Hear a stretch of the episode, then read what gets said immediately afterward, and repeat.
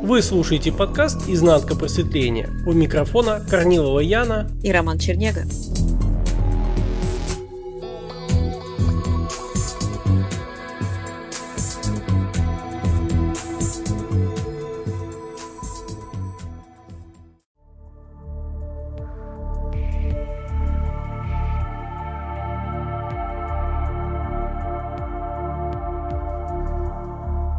Ян, мне пришел такой вот пример. Он очень странен, конечно. Ну, я предлагаю по поводу него как раз и поднять тему нашего сегодняшнего эпизода в подкасте.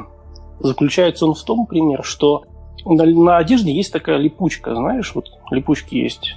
Угу. Соединяется место там. И вот эта липучка, она... У нее есть одна часть и вторая часть. И никто не воспринимает э, одну часть липучки как отдельную единицу. Вот она вот должна быть одна к другой прилипнуть, и тогда и вот, вот это цельное.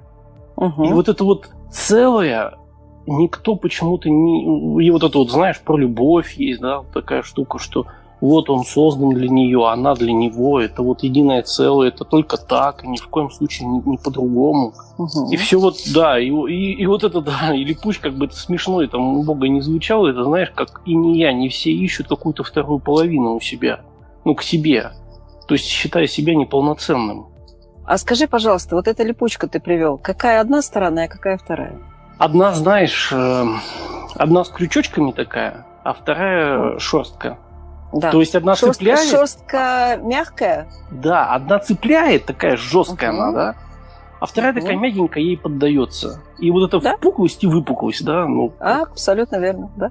И в двойственности и в дуальности, по-моему, затрагивали уже это, в чем, в чем различие между ними. То есть данной реальности, где это как раз, на, на чем она базируется, да, на двойственности и последующей дуальности. Как раз все так и построено, что есть вот эта одна сторона липучки, и, соответственно, появляется другая. Иначе это не будет баланса, оно не будет э, вот этой связки да, между собой, сцепления не будет. Поэтому в реальности данной действительно все построено по этому принципу сцепления – а, а иначе все бы разваливалось. То есть не было бы никакого взаимодействия, не было бы никакого опыта, не было бы никакого такого напряжения. А напряжение для чего мы знаем? Для того, чтобы побудить человека запросить внутри самого себя, что же такое, что не так, почему все так происходит, почему со мной, за что, почему.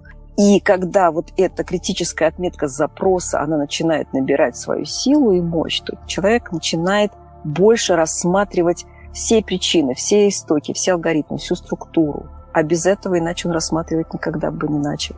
То есть ты хочешь сказать, что вот этих метафизических весов, к которым так все стремятся к некой гармонии, их не существует. Это все как раз образ личности, созданный для того, чтобы быть постоянно в поиске, что вот-вот я найду, да, найду да. человека, найду счастье, найду то, что меня будет устраивать, и вот заживу по-настоящему на полную катушку. Да. А сейчас что-то вот мешает жить на полную. Я тебе более того скажу. Я сегодня разговаривала с одной женщиной, и как раз эту тему мы тоже затрагивали, что личность человека, да, она действительно устремлена в поиск счастья, в поиск а, какого-то успеха, в поиск какого-то благополучия, то есть в какую-то мечту. И сам вирус, который пропитывает все это, он, знаешь, как звучит? Важно искать, но не дай бог найти. Личность не хочет найти счастье. Личность не хочет найти успокоение. Она не хочет найти гармонию. Она хочет продолжать искать и никогда не находить. Ей нравится страдать и искать, ей нравится драма. Потому что если личности дать это, ей незачем жить. У нее заканчивается поиск, а поиск – это главный ее наркотик. Поиск смысла, поиск интересности. Да? Вот поиск этой смысловой нагрузки. Знаешь, это как собака, которая хочет погулять, вот утром она угу. будет хозяина, безумно хочет погулять, но она так хочет погулять, что она готова даже вот гулять, ну лопнуть, лишь бы не сходить по своей нужде, лишь бы продлить угу. это вот гуляние, идет за одним, а на самом деле этого не хочет. Она хочет больше, больше, больше гулять и готова ее, ее разорвет в конце концов. А другой пример, когда э, люди вот хотят познакомиться противоположного пола, ищут, ищут партнера, ищут, ищут, ищут, ищут, ищут. Им нравится вот это метание, метание. Да, им кажется, что им это не нравится. Им кажется, что вот бы наконец оседлость, наконец какая-то самоуспокоенность, какая-то гарантия, какое-то такое состояние стабильности. И как только человек получает вот эту стабильность, так называемую, что все, больше не надо никуда бежать, не надо друг друга узнавать, не надо там в чем-то, да, там вот какие-то делать э, реверансы или еще какие-то пируэты. Что начинается? Начинается тоска, депрессия и поиск нового бега, поиск новой цели, новой циркуляции. Да, так появляются любовники. Да? Потом рвется с текущей, соответственно, да, с партнером по жизни. Угу. И повторяется все с любовником, все то же самое. Ну, это наркотик во всем. Если человек, например, коллекционирует книги, он будет коллекционировать книги. Если он коллекционирует цитаты, он будет тоже набирать скорость, силу, мощь, объемы. Им будет казаться, что еще чуть-чуть почитаю, еще больше узнаю, еще больше посмотрю фильмов, еще больше что-то открою и так далее. Больше семинаров смогу посетить, еще что-то там э, ближе при, как бы стану к свету или к центру бытия. Ну, что-то в этом роде. То есть такой бесконечный бег. А путешественники? Или скалолазы? Ну, путешественники мне очень знакомы. Я столько всего объездил, а куда не приезжаешь, а там а что ценного нету. в каждой поездке? А вот давай посмотрим. А знаешь, что ценное? Как да? ни странно, оказывается ценное сам перелет, само путешествие, но не сама цель, а сам а... вот, вот то, что сел в самолет и летишь. Вот это ценно. А мне кажется, даже не это. Нет, это для ощущения. меня было ценно тогда. А вот да. тогда было а ценно. не само как бы... обдумывание, как ты поедешь. Яна, вот. это же самый кайф. Ты садишься да. за комп и начинаешь планировать, да. искать билеты, покупать. Ой, тут отель такой, тут такой. И ты себе а прямо... А что это тебе дает? Давай ну, посмотрим. Ты что, это как... сказочные горы, воображение, ты там уже отдыхаешь. Конечно. И это уютная зона, да. И когда ты по факту приезжаешь в отель, когда ты по факту приезжаешь на этот пляж, да, или под эти пальмы, они не такие зеленые, небо не такое голубое, море не такое, там, я не знаю, изумрудное. Все не такое, как было в предвкушении. И кажется, что когда ты приехал, надо, надо еще что-то добрать, надо еще что-то найти, чтобы как-то наполнить себя вот этим смыслом, понимаешь? Какой-то гармонией, которую ты никак не можешь найти. Это как, знаешь, как собака, пытающая укусить себя за хвост. Вот ей кажется, что сейчас она схватит, и что-то будет. И ей никак не получается схватить. И она все время кружится, кружится, кружится, кружится, кружится, пока вот, я говорю, что либо не упадет от, от головокружения, да, либо не сделает себе больно. Да, знаешь, как выглядит? Прилетаешь, ты себе уже все прочитал все угу. фотографии посмотрел, ты уже знаешь, что ждать, и, и смотришь на вот к чему ты, собственно говоря, летел, и у тебя внутри возникает что-то неоригинально как-то. Да?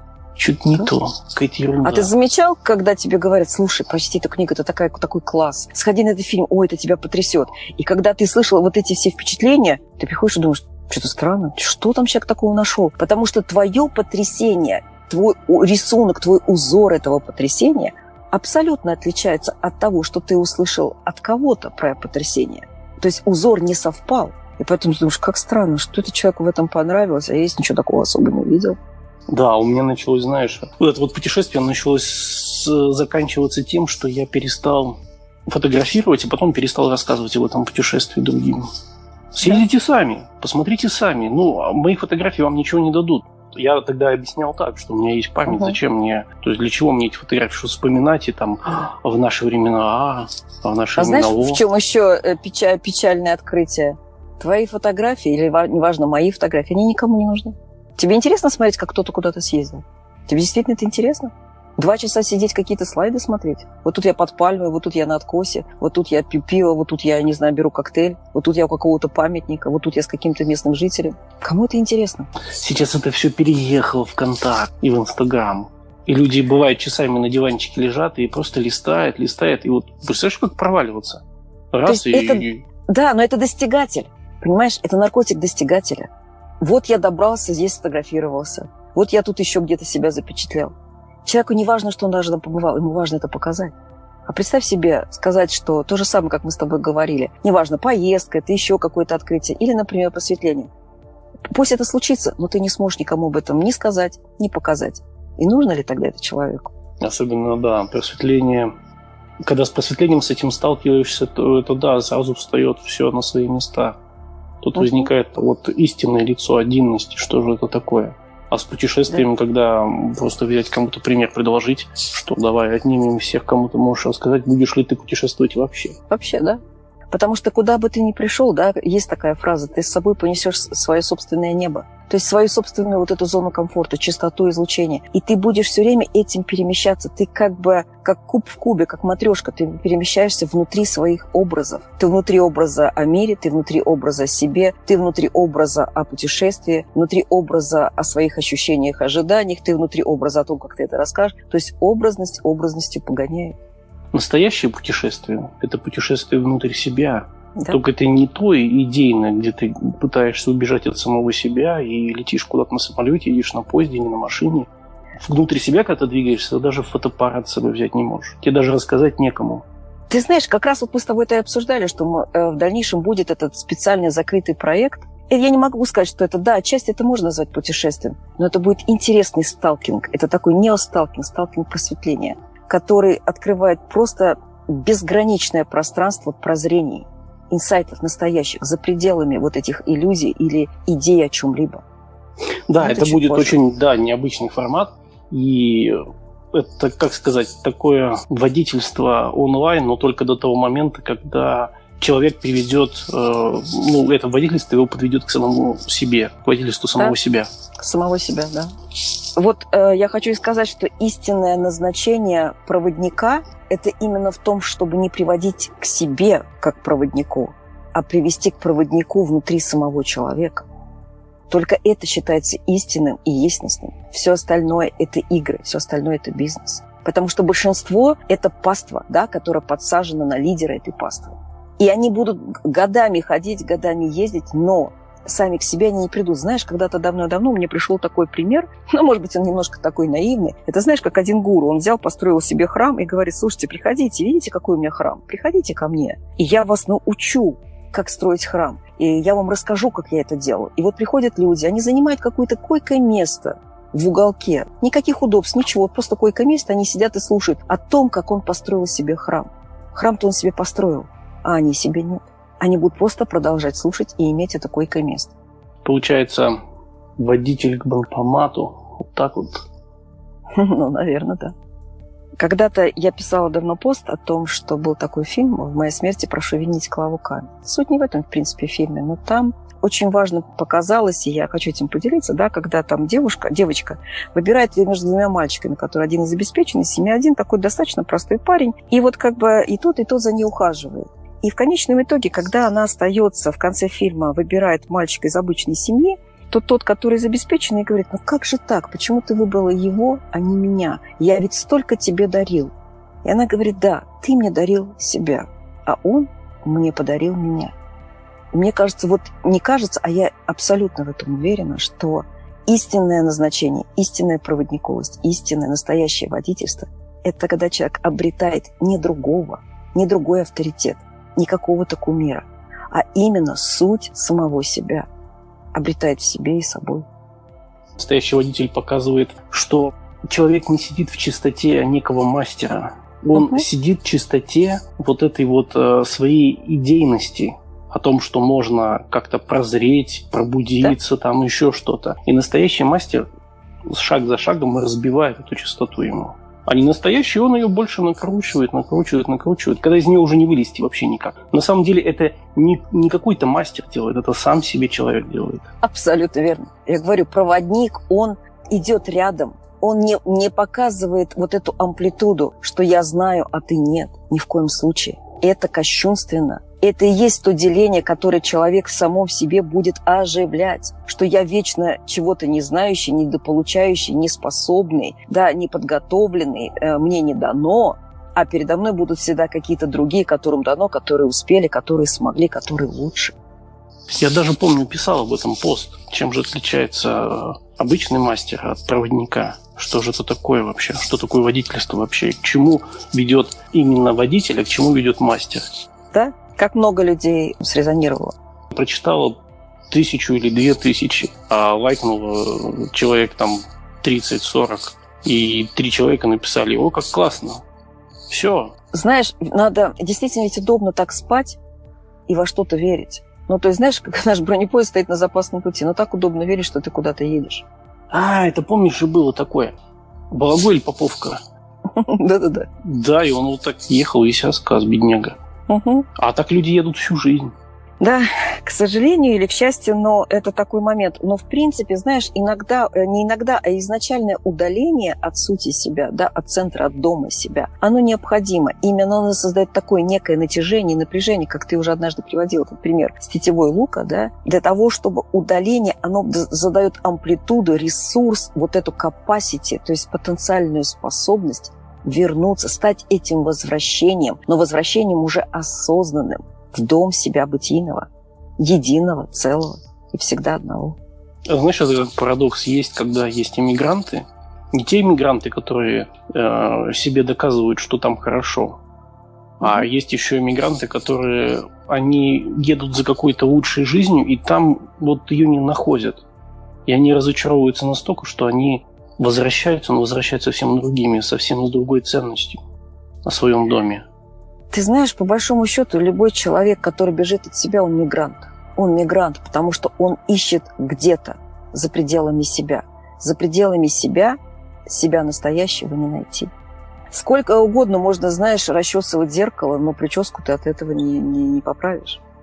На самом деле это он сбегает от ответственности перед самим собой это не в этом даже дело здесь или там. Здесь суть заключается в том, что в человеке есть принцип недостатка, принцип неудовлетворенности. И он пытается эту, эту э, неудовлетворенность, эту черную дыру заткнуть чем угодно. Кто-то переездом, кто-то отношениями, кто-то зарабатыванием денег, кто-то еще э, творчеством. Неважно чем, но это побег.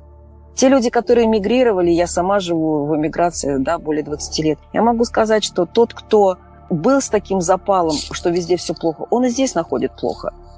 Это, это как бы ищущие плохо повсюду. К сожалению, не понимать, что они изучают это плохо фактом себя. Но это один из сценариев, это один из образов. Пока человек этого не поймет, что он источник всего, он будет всегда искать где-то что-то, где-то трава зеленеет, да, где-то есть э, молочные реки, кисельные берега. Да, получается, тут такой сильный разворот надо сделать от этого недовольства в сторону самого недовольства. Да, тому, кто захочет, тому, кто почувствует зов к этому, тому, кто готов действительно со всем мужеством и настоящестью к этому идти, несмотря ни на что. Ты знаешь, я знаю одно, что ты это делаешь по-настоящему душе, я это делаю по-настоящему душе. И тот, кто настроен на это же внутри самого себя и собой, он это уловит, неважно, что он делает. Едет, он сидит с собакой, он с кошкой, или просто с кем-то, или один. Неважно. Важно, вот если он срезонирует, то есть он узнает, что-то родное, да, более знакомое, настоящее глубинное. Что прям так резануло свое. Зацепило. Ну, что-то, да, да что-то... Откликнулось, да. Некий такой клик, щелчок внутри. Не в голове, а по сути, по факту, в ощущениях. Такой, знаешь, предвестник тот самый липучки. Только липучки не той, где ты ищешь вовне, а где ты ищешь внутри себя.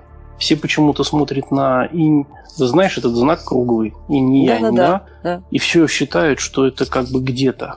Что вот я черная, а ты белая. Или там что-то. А это оно внутри. Вот надо внутри вот обнаружить. Да, вот это деление, начало деления, это и есть основа информационного сна. По большому счету, источник, да, океан, он ни на что не делится. Он не делится на океан и не, не океан. Он не делится на добрый и злой океан, он не делится на хороший да, и, и нехороший. Он не делится. Делит это только информационное поле, это делит ментал, активность мышления. И поэтому человек пока не уловит, что такое мышление, что такое функционал ментала, он всегда будет идти и брести вслепую, всегда будет страдать и думать, за что и почему. Ты сказал океан, и я сразу вспомнил Солярис. В нем очень шикарно в этом смысле, что Океан – это просто среда, которая порождает все, что человек себе представляет, чего он больше боится, страхи, все, что, да? через что он... Это те препятствия, которые не возникают, при том, когда он идет к самому себе. Да, это изначально. Океан – это сознание. А человек обладает еще и личностью, которая ментал. И вот то, как ментал... То есть где находится в присутствии человек? Он находится в сознании или он находится в ментале? То, то и рулит. А если человек даже не знает об этом, не знает, что это есть большая разница, сознание, ментал, сущность и личность, то тогда он априори находится в иллюзии и в неведении, в своем неведении, в «Солярисе» действительно, но опять-таки, я не говорю, что фильм является стопроцентным ответом, но он, если действительно его слушать через ощущение, слушать, не столько смотреть, сколько слушать, и слушать, как ты слушаешь, то есть стать сенсорным по отношению к своему слышанию, тогда ты начинаешь улавливать нечто, что ты никогда бы не уловил, если бы ты внимательно просто смотрел. И проваливался в этот фильм, да. Да, можно просто смотреть как зритель, но тогда ты не уловишь ничего. Да, возможно, ты отметишь там, если мы говорим про американскую версию, о, какой клоуни там или еще что-то. Но по большому счету есть какие-то глубинные вещи, но ты должен быть настроен на эту глубину. По-настоящему, искренне, от души а не ждать, что ты вот сидишь, кушаешь попкорн или пиво там с воблой, и вдруг раз хлобысь и просветление. Или раз хлобысь и как какой-то там инсайт и прозрение. М-м, так вот, бывает. наверное, ты как нельзя лучше описала тот подход, с которым стоит подходить к слушанию наших с тобой подкастов. Тогда... Подобное притягивает подобное. Понимаешь? Насколько человек искренне взывает – насколько он искренне вопрошает, настолько он и получает этот отклик. А если он играется в вопрос, играется в зов, то он в ответ получит точно такую же игру. И некого винить, кроме самого себя. Океан не делится на несколько океанов. Океан не делится на, я говорю, доброго и злого. Это незыблемо. Это отдельность. Делит, создает иллюзию деления ментал, информационное поле, чистота вот этого ментала. Есть информационный вирус, который заходит в человека и создает это ощущение, что я и что-то еще, я и другие, я и остальной мир, и я, и Бог. Самое главное деление. Ведь человек до последнего думает, что я и Бог, или Бог и я, не осознавая, что нет никакого «и», нет никаких двух, а есть только всегда одно. Он как бы знает об этом, вот есть такая штука. Да это понятно, да? Так, нет, он думает об этом, но он этого не знает. А вот с собой разница. нет. С собой он да? этого не знает. Да. Вот смотри, человек знает, что он дышит. Ему не надо об этом думать, он знает. Вот когда человек будет знать ощущение Бога себя, ему не надо будет об этом думать. А пока он об этом думает, он не может об этом знать. Когда он об этом думает, это личностное. Да. То есть личность это представляет себе Богом. Вот сколько бы да. ни представляла, Игра, она играется не будет. в да. представлении, да. Абсолютно верно. А сущностная частота, она оживляет любую игру просто дает энергию для того, чтобы эта игра жила. И пока человек сам не, остановится, не скажет, стоп, я больше не хочу никакой игры, ничего не прекратится. Поэтому спасение утопающего – дело рук самого утопающего. Либо он уснет в этой игре, либо остановится и прозреет, как в той желтой пеленовской стреле. Они могли бы остановить поезд, сойти и стать свободными. Но они этого не делают. Они этого не делают, потому что они не знают, что они в поезде.